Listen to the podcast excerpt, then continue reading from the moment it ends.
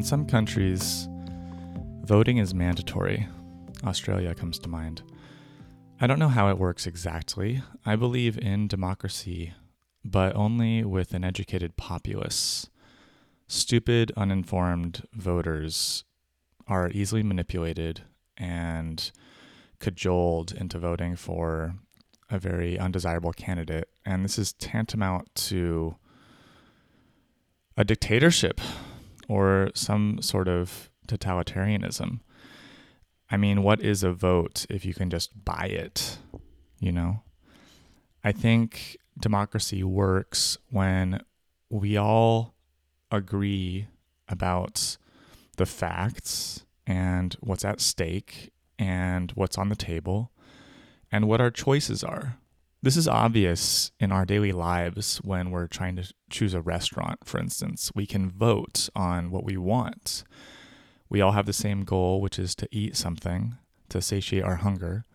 And we all have similar values like enjoying ourselves, nutrition, not spending too much money depending on the occasion, etc.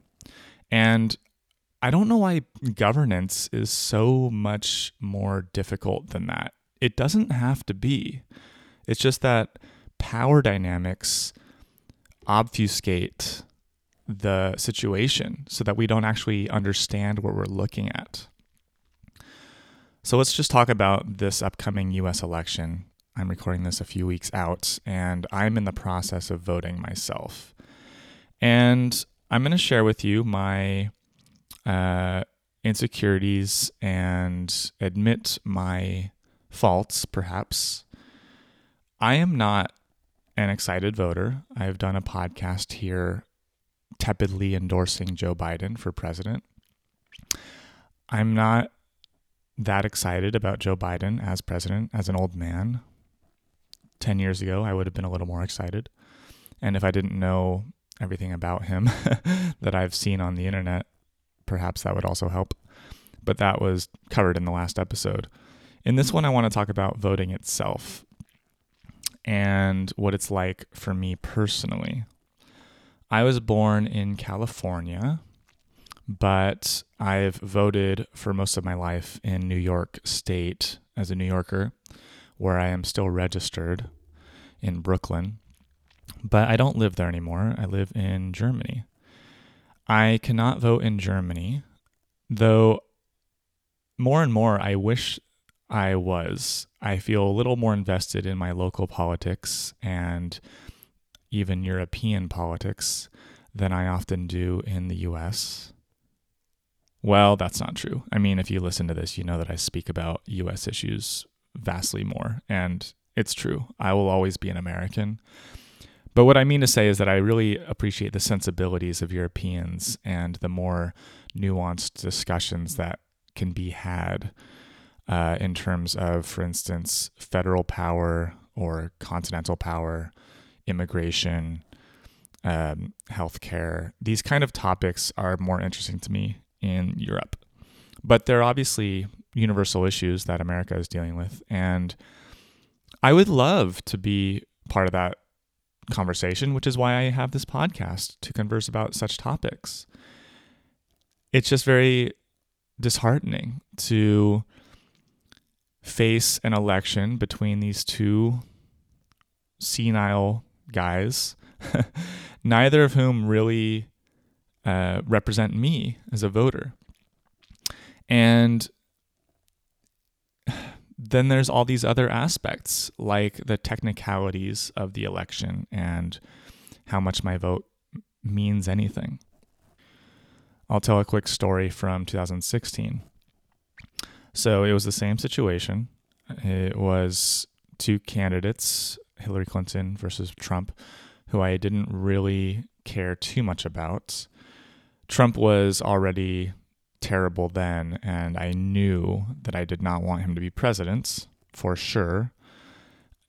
I would I would even say that my feelings at the time were stronger than they are now. Nowadays, I think that his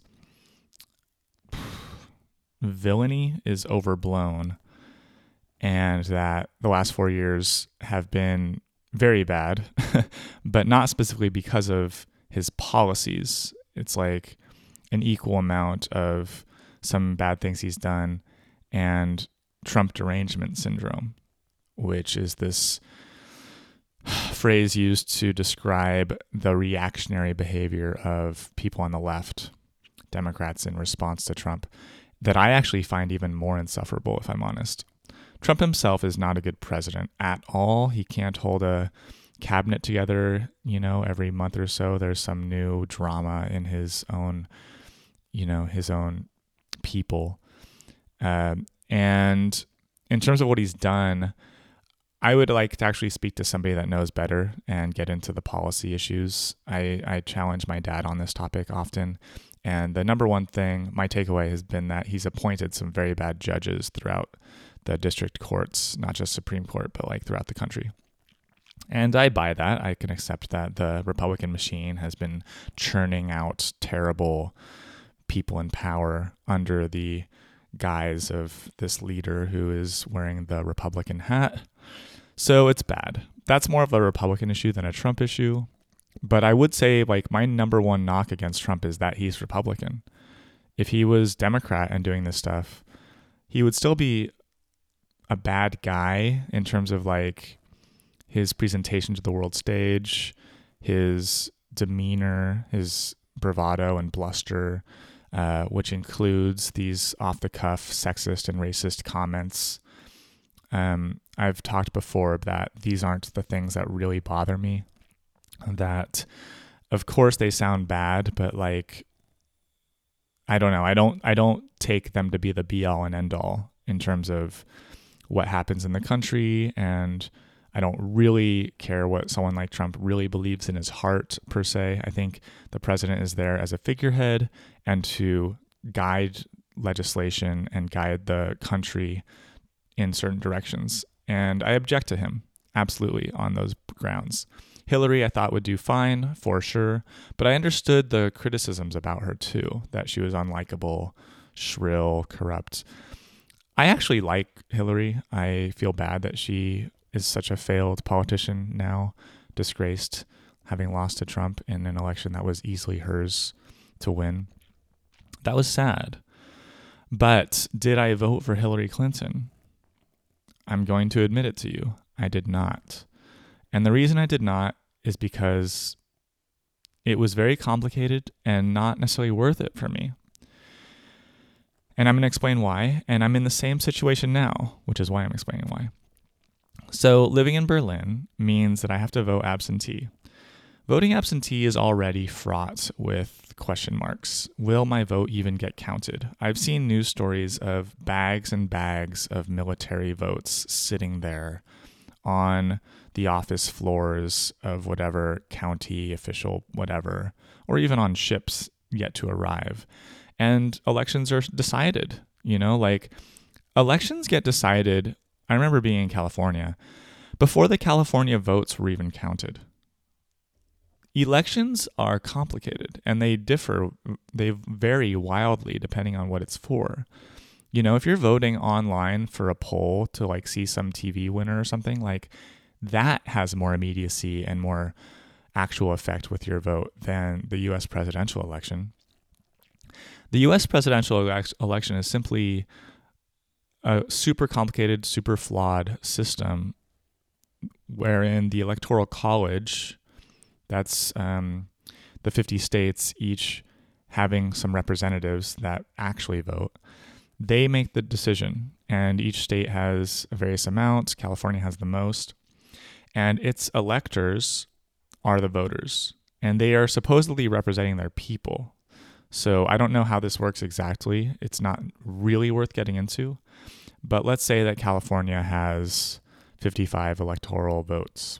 I don't know if that's true, but I feel like that it's something like that. Versus Wyoming's like two or four or whatever it is. So it's 55 electors are going to vote for Biden, period. That's not up for debate. It's not they're not going to get bought off by Trump's machine. They're not going to suddenly have a change of heart. They are part of the Democratic machine and it's reliable. Like it's one thing that people can bet their savings on. And it's the same with New York. New York's uh, like number two or three, I think, after Texas in terms of electoral votes. and they will go to Biden, period. So it becomes a question of adding up these electoral college votes. And the reason Trump was able to beat Hillary last time is that he won every single disputed, uh, let's call it, um, what's that word? Um, what's the state when it doesn't have an allegiance? Uh, swing state. He won all of the swing states, which was really unpredictable. Like no one was predicting that. Nate Silver is like the preeminent uh, polling wonk or policy, not policy, uh, like calculating guy, statistics guy. He runs the website 538. And he was the only one that was factoring in all these crazy little details in terms of like why so many people assumed Hillary would win and what they were overlooking in terms of polling disparities and all this. And he put it at a one third chance Trump could win, 33%. Everyone else put it under 10%. So um, they did that because they're looking at every state and its electoral college votes, and they were doing all the math on that. And Trump had to win Florida, Pennsylvania, Ohio, Michigan, Wisconsin, um, and some others. And it was unlikely he would because Obama won all of those the last two times. And so it was hard for people to believe that Trump could swing Obama voters. And he did. He did that. Or rather, Hillary failed to um, continue the Democratic momentum with Obama voters. She didn't canvass hard and campaign hard in the in the Great Lakes states. She took it for granted, and she didn't appeal to what a lot of voters needed to hear, which was more working class anxieties and uh, yeah, job securities, automation, which could be confused for immigration in terms of threatening jobs.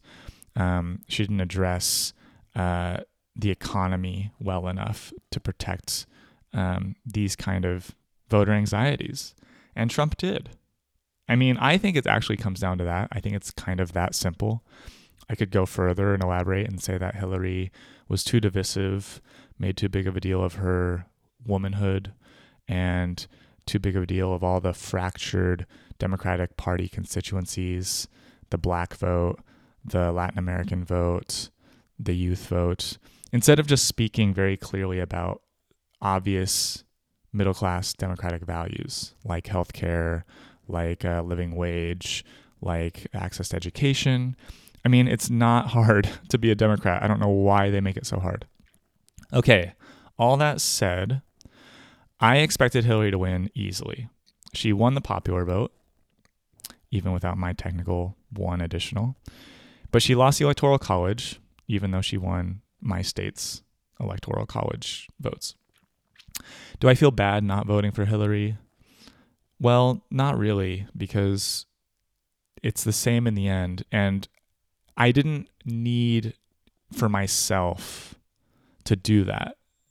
Sometimes, like with Obama, like I felt a need, like I felt a part of something. I felt a real part of a movement of sorts. And I was a little less jaded then in 2008. I absolutely hated George W. Bush worst president in my life. I still believe that.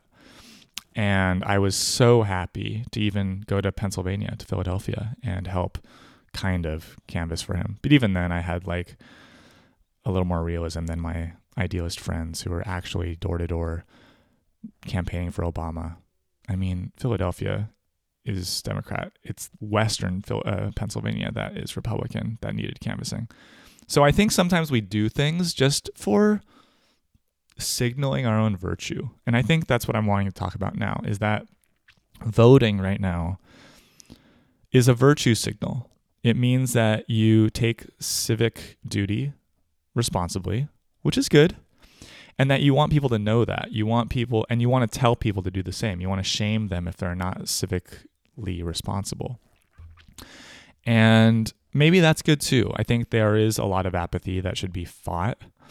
And I'm now in this position where I can feel my apathy being challenged and I'm giving in. I'm giving in.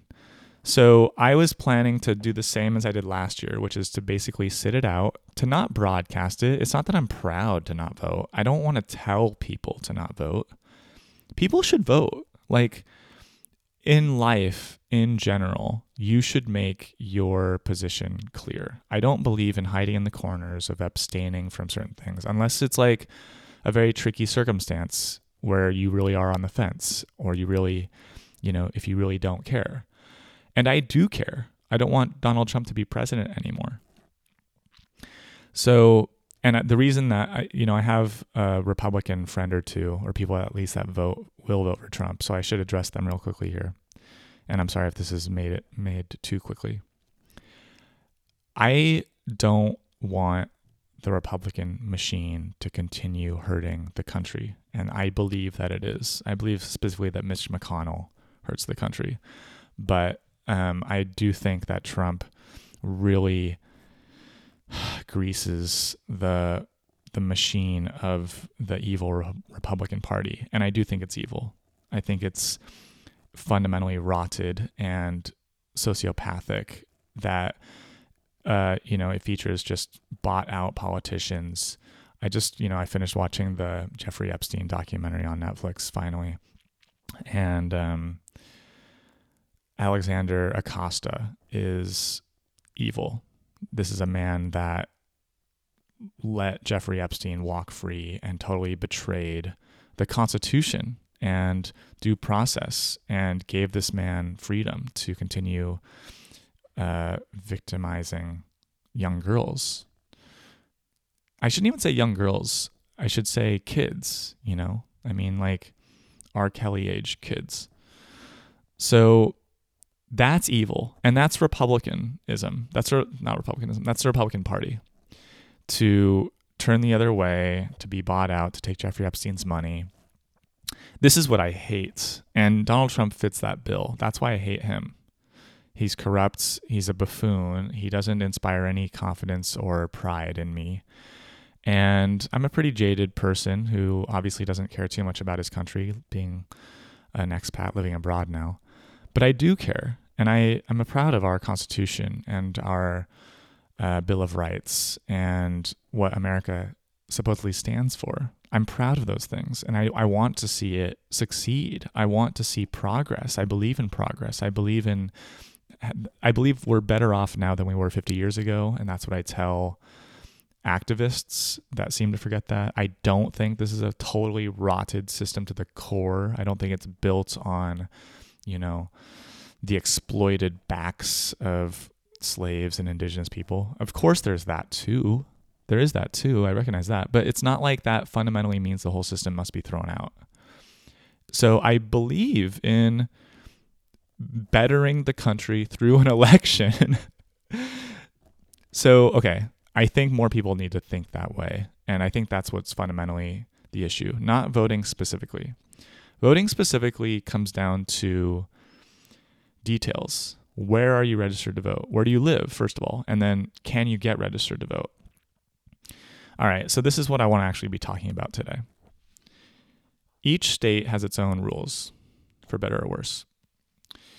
And those rules can be really complicated. And they can be complicated for a few re- reasons, for different reasons.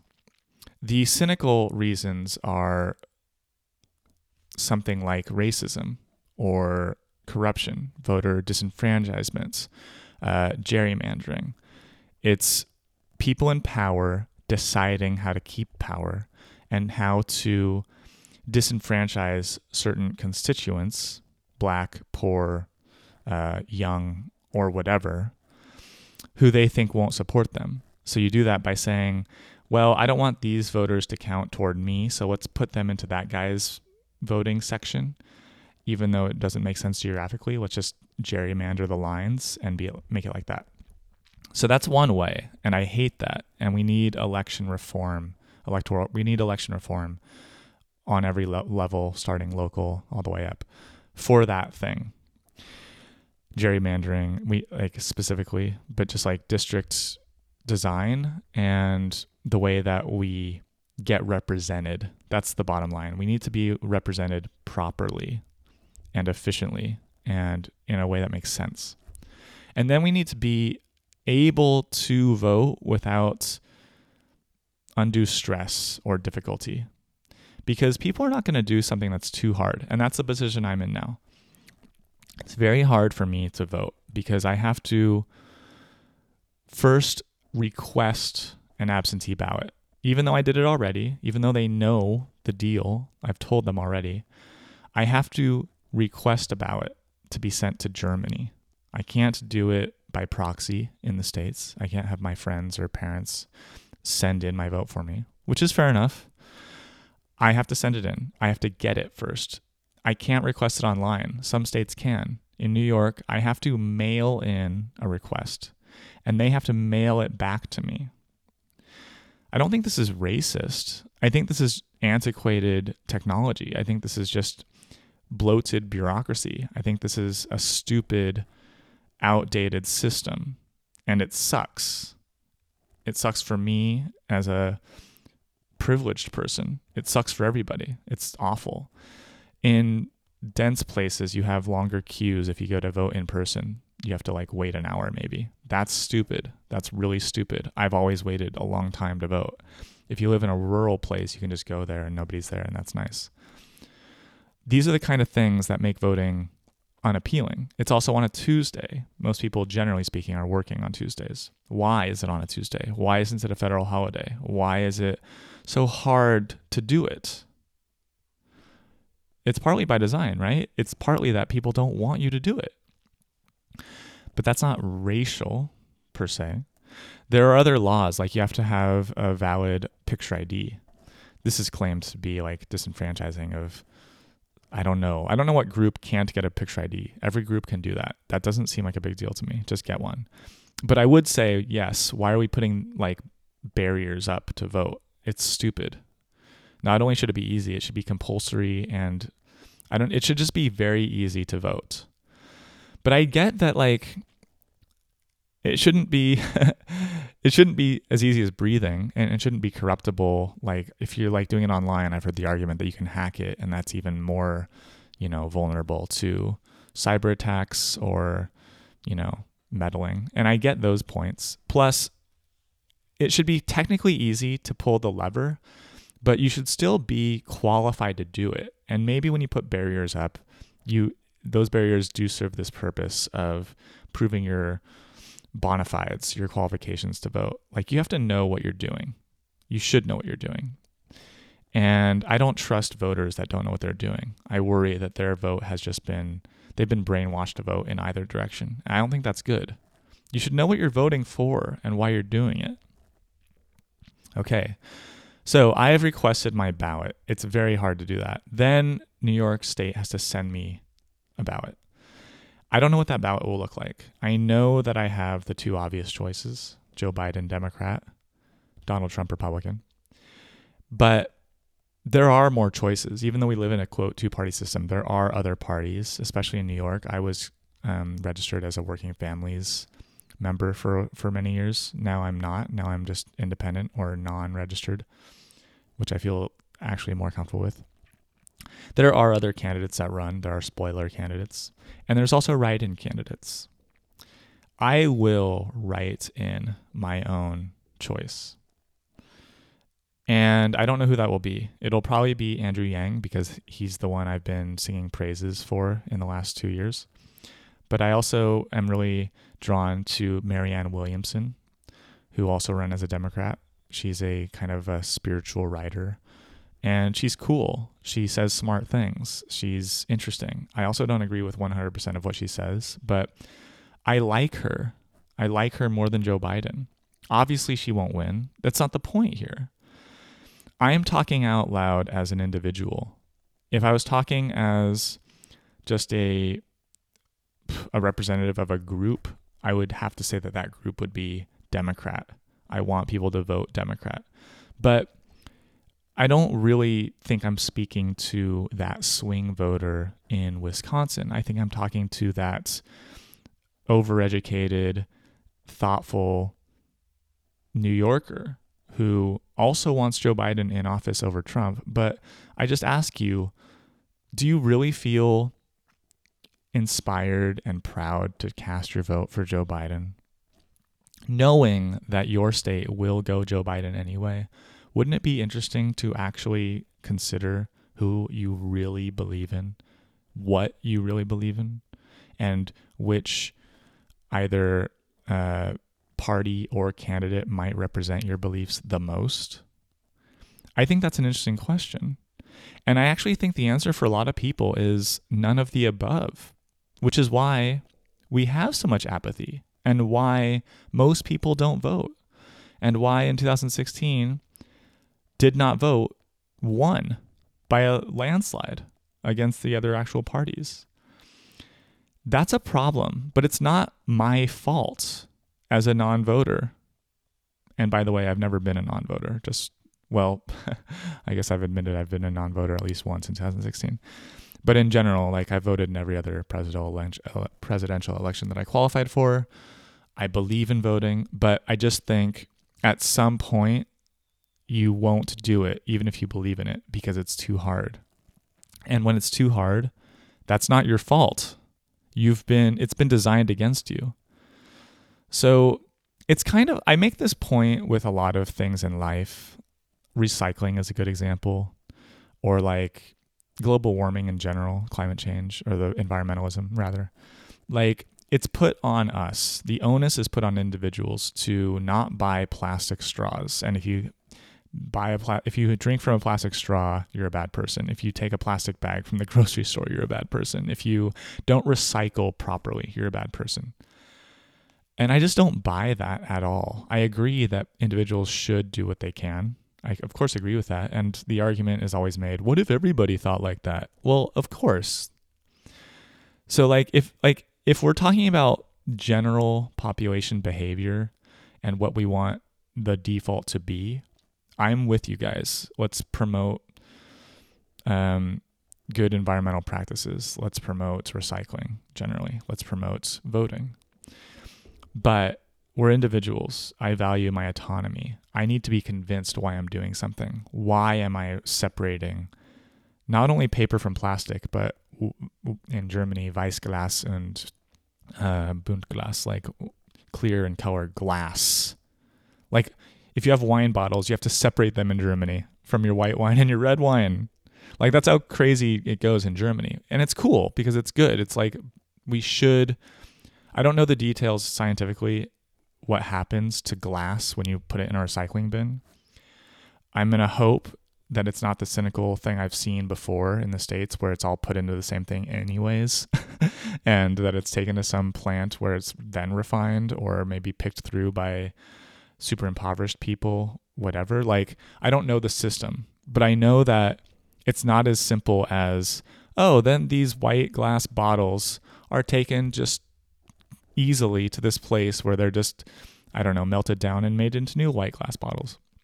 The point is that I want to reduce and reuse things, and glass can be reused. So, how do we do that? Great. If I put it there, it works. If I put it into the trash bin, it doesn't work. Supposedly. I still think it probably does get recycled somehow, but maybe not. Okay, but one glass out of a million isn't going to make a difference. You're not a bad person if you like skip one day or if you're a vegetarian and you eat one meal with meat. You're not a bad person. Compare it to what actually matters in the world, which is industry, which is corporate policy, the vast, overwhelming majority of waste and pollution, water waste, uh, greenhouse gases and emissions it comes from industry. It comes from huge plants and industrial buildings and factories. It doesn't come from your apartment. It's absurd that people like they put such a weight on their soul like they're bad because they didn't vote. They didn't recycle properly. They ate meat. It's not the fault of the individual. I refuse to accept that. And that's not to skirt responsibility. It's not to forgive every sin. That's not my point. If we really actually want change, we have to vote for legislation that changes industry. and corporate behavior. That's how you change the environment, not by like turning the water off when you brush your teeth. Like you think you're doing something good. And technically, it is a drop in a huge, huge bucket. That's true. But you're doing that for you. You're doing that so that you feel environmentally friendly and not wasteful. And it's the same with voting. You do that for you to feel civically responsible, to assure yourself that you've done the right thing, that you've done your duty. And you have. You've done that. And I want to do that too. But it's a drop in the bucket compared to how things happen in power, how people get elected. It's Joe Biden's job. It's not my job. It's Joe Biden's job to inspire confidence and excitement the way Obama did. Obama made it a pleasure to wait in line for an hour in Brooklyn to vote because we believed in him. Joe Biden doesn't do that. Hillary Clinton doesn't do that. Apparently, Donald Trump does that for some people, which is quite maddening. But that's worth investigating and understanding, not just scrutinizing. Okay, all this to say, individuals like me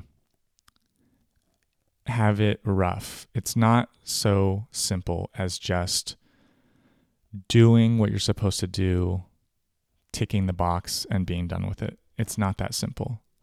There's a lot of work for me personally. I have to investigate how to vote from abroad.